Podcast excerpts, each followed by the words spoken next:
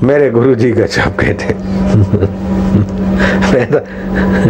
गुरु जी के विषय में कभी बोलता हूँ या भाव में बोलता हूँ तो बोल नहीं पाता हूँ। और गुरु जी का विनोद बोलता हूँ ना, तभी भी बोल नहीं पाता हूँ। गजब के लीलाधारी थे लीलाशा प्रभु।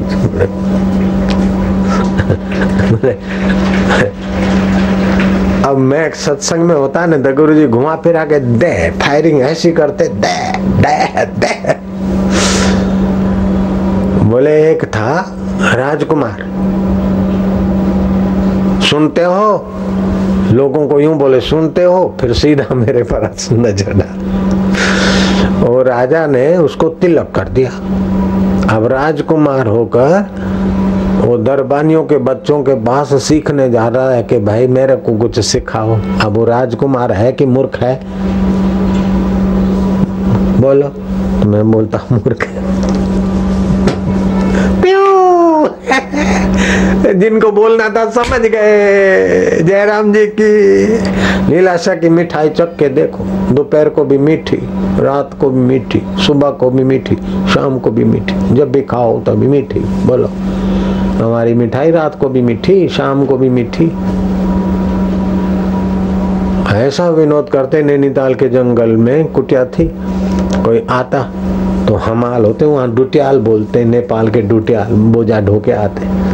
तो कोई भक्त का बोझा बस अड्डे से ले आता, एक दो किलोमीटर चल के। तो बापू जी अरे ये डुटियाला है, आए आशाराम आशाराम, इसको पकड़ो, बांधो बांधो।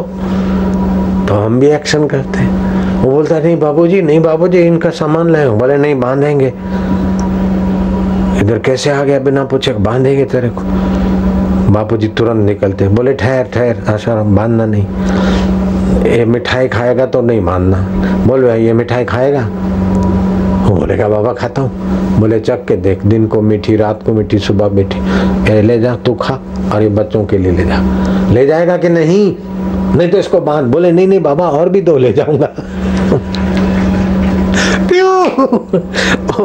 मजदूर को मिठाई देते तभी भी उसको थोड़ा न थोड़ा कहीं आनंद विनोद दे देते थे। ऐसे मस्त राम। अब क्या थे? कुछ भी बोलना उनके लिए। छोटा मुँह बड़ी बात है। मत करो वर्णन, हर बेअंत है। क्या जाने वो कैसो रे। बचपन में माँ चली गई, पिता चले गए। रिश्तेदार काका के यहाँ काम करते। करियाना लेने गए। दो बैलगाड़ियाँ भरा कर ले आ रहे थे। रास्ते में अकाल ग्रस्त लोग अपना इलाका छोड़कर भूखे प्यासे तड़पते हुए जा रहे थे दयालु हृदय सोलह सत्रह साल का युवक। अभी ये बेचारे अकाल ग्रस्त हैं। ये भूखे और मैं अनाज के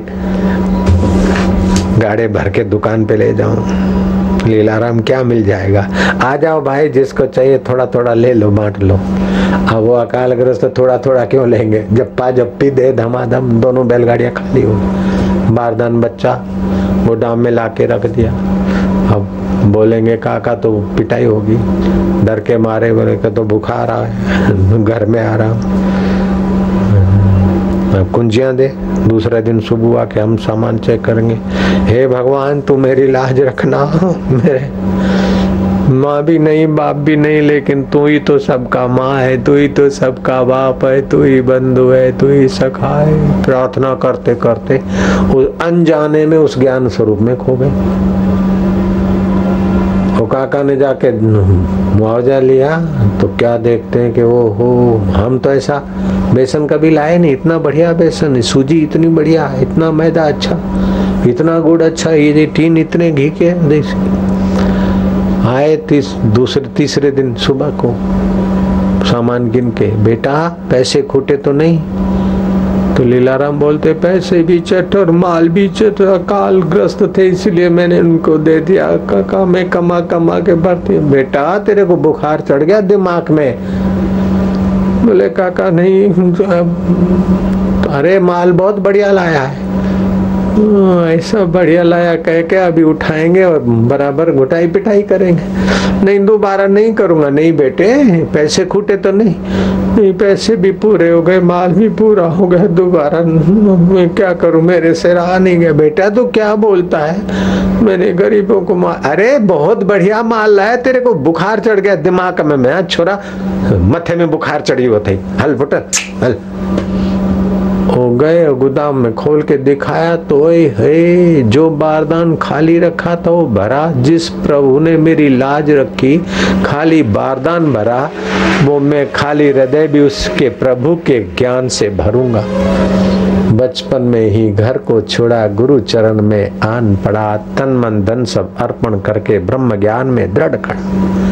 नदी पलट सागर में आई, वृत्ति अगम था कि आओ श्रोता तुम्हें सुनाऊं महिमा लीला शाह दुख को हरते, सुख को भरते, करते ज्ञान की बात जी, जग की सेवा लाला नारायण करते दिन रात जी। जीवन मुक्त बिचरते हैं ये दिल है शहनशाह की। आओ श्रोता तुम्हें सुनाऊं महिमा लीला शाह की सिंध देश के संत शिरोमणि बाबा बेपरवाह जय जय लीला शाह, जय जय लीला शाह। जय जय लीला शाह।